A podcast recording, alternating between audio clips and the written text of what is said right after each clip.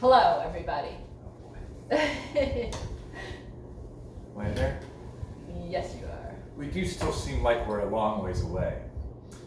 Hi, everybody. I'm Deacon Dave. And I'm layperson Lisa. Welcome to the Deacon, Dave and Layperson Lisa show. We are back to our normal roles now, which is good. We just finished the Litany of Humility, and I feel like I'm about a thousand miles away from the screen, Lisa. How about you? I feel like I'm in a television studio. Oh, very good. Yes, we are in uh, Studio the Kitchen of Layperson Lisa. So, welcome back. We are going to now do start because I don't think we're going to get all the way through Okay. with the litany of trust. Yes. So, Lisa's going to lead us as always because she's the smart one of the group. So the Litany of Trust was written by the Sisters for Life of Life, sorry, and in it we ask Jesus to deliver us from the things that hold us bound, and we place our trust in His promises. And so, who was the author of the litany of trust? Sister Faustina Maria Pia. But not the sister of Saint Faustina. Correct. This is uh, written a few years ago. Oh, really? So, this is relatively new then as well. Yeah, I would say probably the last five years. So, is this one that you pray I have prayed it. Yes, I think I've prayed it like one Lent every day. one Lent every day? for Lent one year. I prayed it every day. Oh, very good. Yeah. I have to admit that this is not a prayer that I have made a lot of use of. So Oh, okay. I'm looking forward to going deeper. We're going to slice this up into each uh, little section and talk about it. Yes, So let's roll. here we go. Okay. From the belief that I have to earn your love, deliver me, Jesus. So, deliver me, Jesus is the response for the first um, section of Okay. the prayer. So that we have to earn God's love. Yes, Any thoughts on that, Lisa? I feel like um, maybe a, a lot of people feel like, oh, I have to be extra good so that I please God and He loves me. But the reality of it is, is that God loves you, me, and Lisa, uh, no matter what we do. Right. and he longs to be in a more perfect relationship with us all of the time. And it's sort of like I tell people at work sometimes when something when something has gone wrong, I go, look, there's nothing you can do to make up for it. There's nothing you can do to change it. You just need to move forward and don't try to do extra because that might only create more problems. Yeah, So we have to live in the present moment, um, ask for God's forgiveness, and then move on. right. We have to trust that that is exactly what He's doing, forgiving us. Right. From the fear that I am unlovable, deliver me, Jesus. being unlovable. Who hasn't at some point maybe felt unlovable? Mm-hmm. Yeah, because of things we've done or um, like shame and guilt that we might have carried. And I think sometimes we are looking for love in all the wrong places too. Mm-hmm. And when we experience rejection as a result of that, it might tend to make us feel unlovable. But we have to remember um, that God knew us before we were born and that He is our most prized creation is humanity. And it's easy to forget that. You would think that if we are His most prized creation, then He really does love us Yep. that we are lovable no matter what the world tells us. Right. And a lot of times the world wants to tell us that, you know, the way we are or, or how we act or how we dress or whatever it may be, those sort of things make us unlovable. Or you have to look a certain way or dress a certain way to be loved. Right. And that is all surface stuff. Right. God looks inside of who we are and who He created, and that's where we're lovable, who we are. Mhm. So what's next? From the false security that I have what it takes, deliver me, Jesus. This is this ties into the litany of humility that I can do it all myself. Right, and we can't. Right. We can't. And I think when things are going well, We think that. we think that and we start to act that way, and we take our eyes off Jesus. And just like Peter a few weeks ago, we begin to sink. Yep. And so we have to learn that all good things come from God. that Right. He is the good. He is the first mover of everything good. And so anything that's grace filled in our lives is a result of Him. Mm-hmm. And keep that in mind so that we don't get like we can start handling everything on our own Right. because that that's not going to happen. Yep. Successfully. Nope. These are like all things that have tied into things we've talked about. Well, it's amazing how these many prayers. Um, so, I mean, because think about it the litany of humility.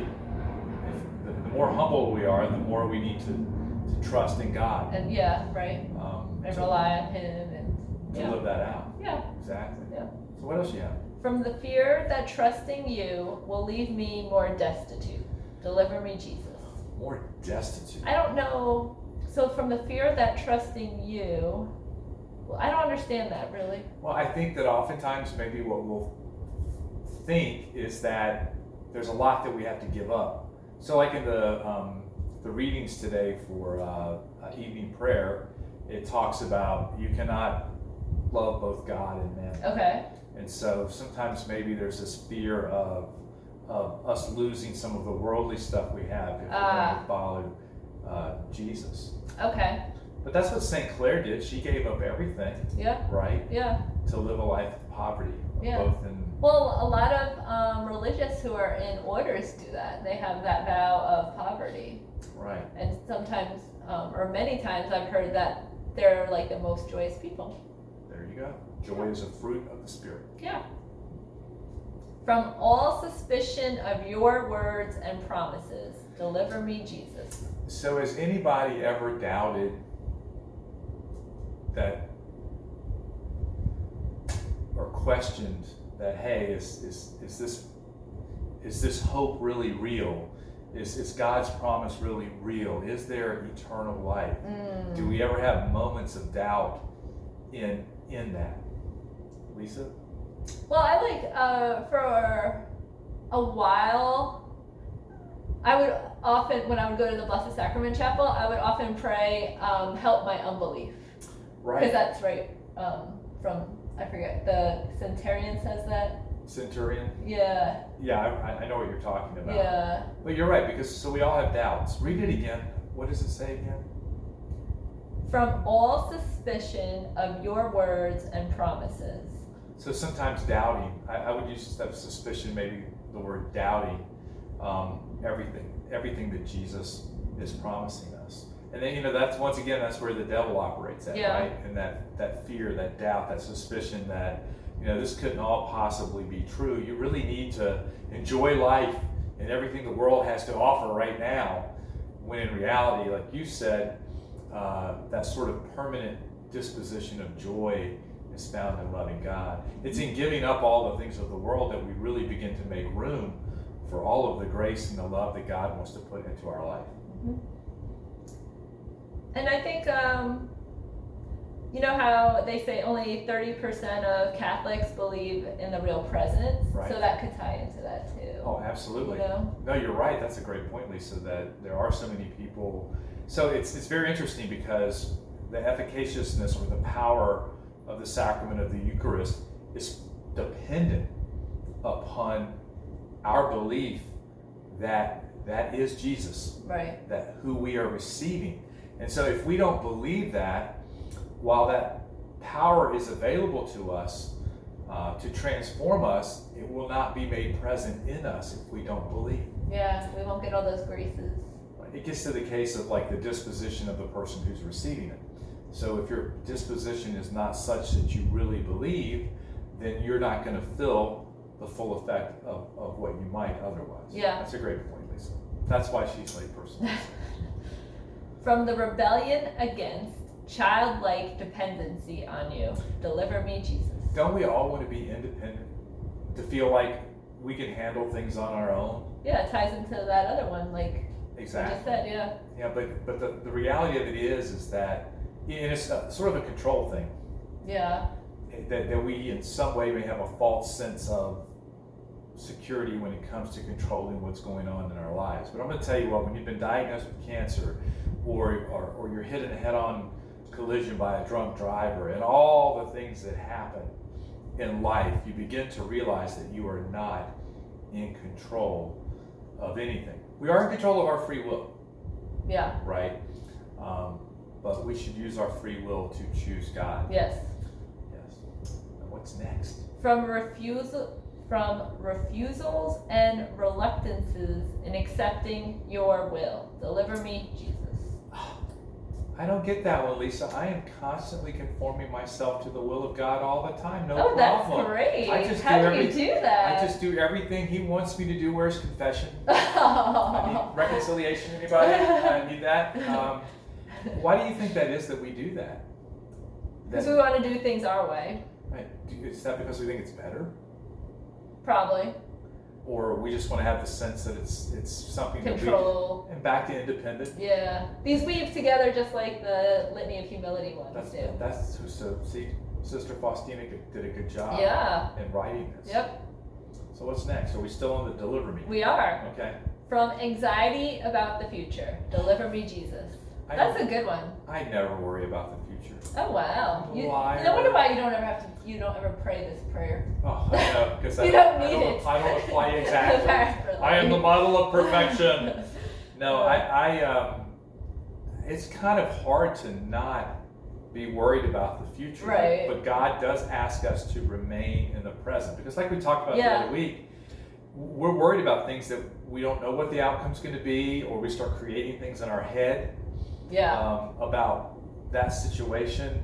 Uh, and there's there's a lot of peace that comes along with not worrying about the future. Yeah, Other- Padre Pio said, pray, hope, and don't worry. and something I think we as a society need to work on. Yeah, a lot.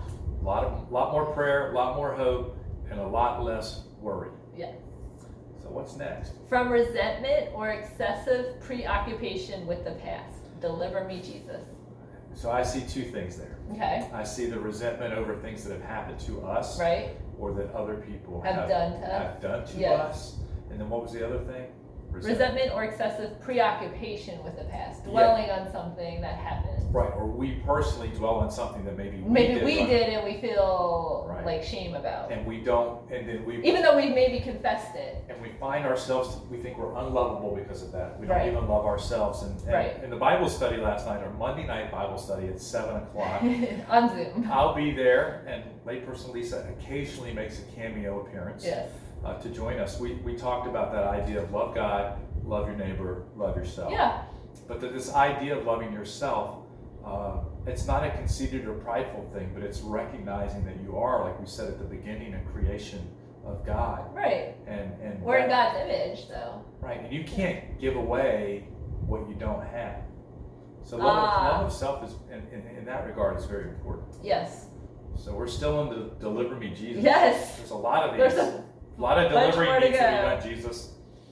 From restless self seeking in the present moment. Deliver me, Jesus. So is that like spotlight? Like, I want the spotlight on me type thing? It's, yeah, I, I would think so. At first, it's kind of confusing using restless and self-seeking together. Like maybe trying to get ahead all the time? yeah, or like you said, wanting to be the center of attention. But self-seeking is certainly the key thing there. To want to be noticed, Ah, um, yes. or to be thanked, or whatever the case may be. Um, and we're getting back again to recognizing that we're not the source of what we're doing Yeah. in the first place, which ties back into humility. again. Yep, sure does. From disbelief, from disbelief in your love and presence, deliver me, Jesus. This is like the one we just did. Yeah, but if you think about it, I think a lot of times when things go wrong, Oh, like God doesn't love me. type right, thing. or why why am I having to suffer?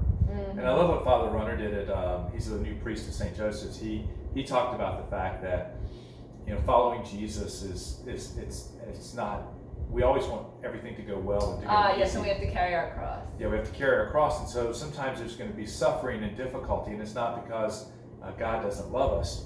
Uh, in fact, God is present with us in those moments, and I think that comes in later in this prayer, which we'll probably do next week. Yes, we are almost done with the deliver me, Jesus. Okay? From the fear of being asked to give more than I have, deliver me, Jesus. Yeah, we always are afraid. A lot of people, I think, feel like if God's calling them to do something, that they're not equipped. But God doesn't call the equipped, He equips the called. Yeah, And so we have to recognize if, if we feel like God is moving us in a particular direction, to not allow fear to enter into that, but to, but to ask for His grace. Hey, if you're calling me to do this, Lord, then you need to supply me with what I need. And I think people are very surprised, Lisa, um, at what they can do. You know, whether it's whenever we do retreats, Mhm. oh, I can't do a talk. Right. I can't and then do a like talk. they do like the like most awesomest talk.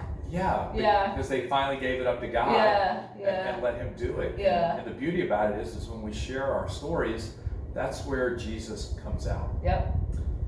So how many more do we have left? Uh, one, two, three. Okay. From the belief that my life has no meaning or worth, deliver me, Jesus. What do you think about that? Well, Jesus, like God gave us all a purpose. Right. So And sometimes we have to figure out what that. sometimes purpose it's is. hard to see. Yeah. So to go just to the, the, the I guess the old Baltimore cate- catechism to know, love, and serve the Lord. Right. is a very basic one. But I think oftentimes God will use us, but we don't think that we're usable. Sort of like Mm. not being lovable. Mhm. What could God possibly do with me? Ah, yeah.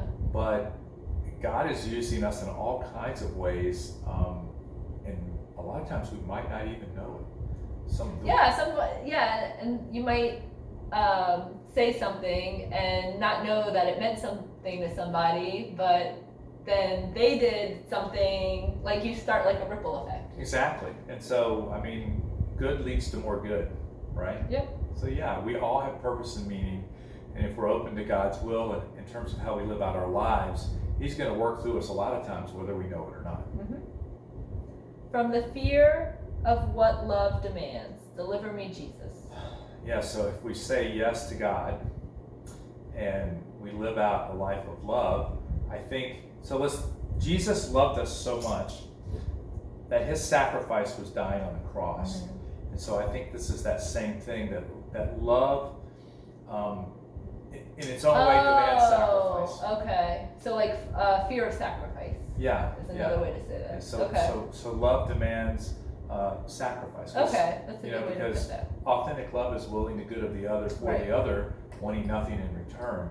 Right. So talk about sacrifice. That's exactly what Jesus did on the cross. He willed the good of all man for all eternity uh, uh, in exchange for His death. Are there any? And the last one is the last one. From discouragement, deliver me, Jesus.